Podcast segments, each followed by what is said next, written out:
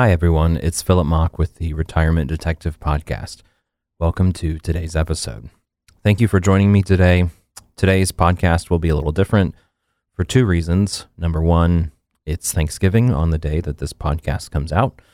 And number two, I'm sick and really don't want to talk all that much.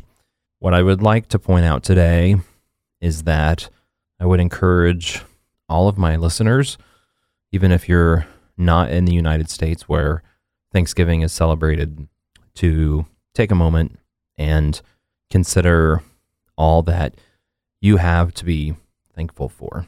In my line of work, I've worked with some people in the later stages of their life, dying or terminally ill, or perhaps they've just lost a loved one.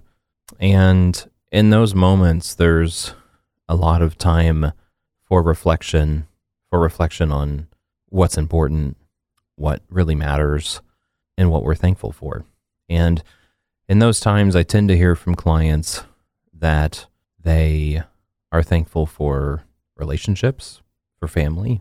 And it's not often that I hear about material things, it tends to be people and experiences, family, friends, and the things and places that they've been with those family and friends. For me, I'm incredibly thankful for my family that's incredibly supportive of me and my friends that have invested in me as a person and prop me up and are there for me.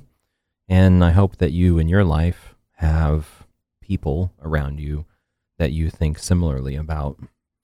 And in honor of Thanksgiving, I would just encourage you to take the next 10 minutes or so, which is the difference between this episode length and probably what a normal one would be, and just take a moment to think about who you're thankful for, what you're thankful for, the experiences that you've had that you're thankful for. With reflection comes perspective. And I think that's a good perspective to set us up to go into this next year with the right frame of mind. And I'm thankful, lastly, for all of you that have taken the time to listen to this new podcast. We are getting older as podcasts go. We're coming up on our 50th episode, but I'm thankful for those that you that that tune in to me, a complete stranger, to listen to me speak. And I'm thankful for the privilege to do so. We'll see you next week.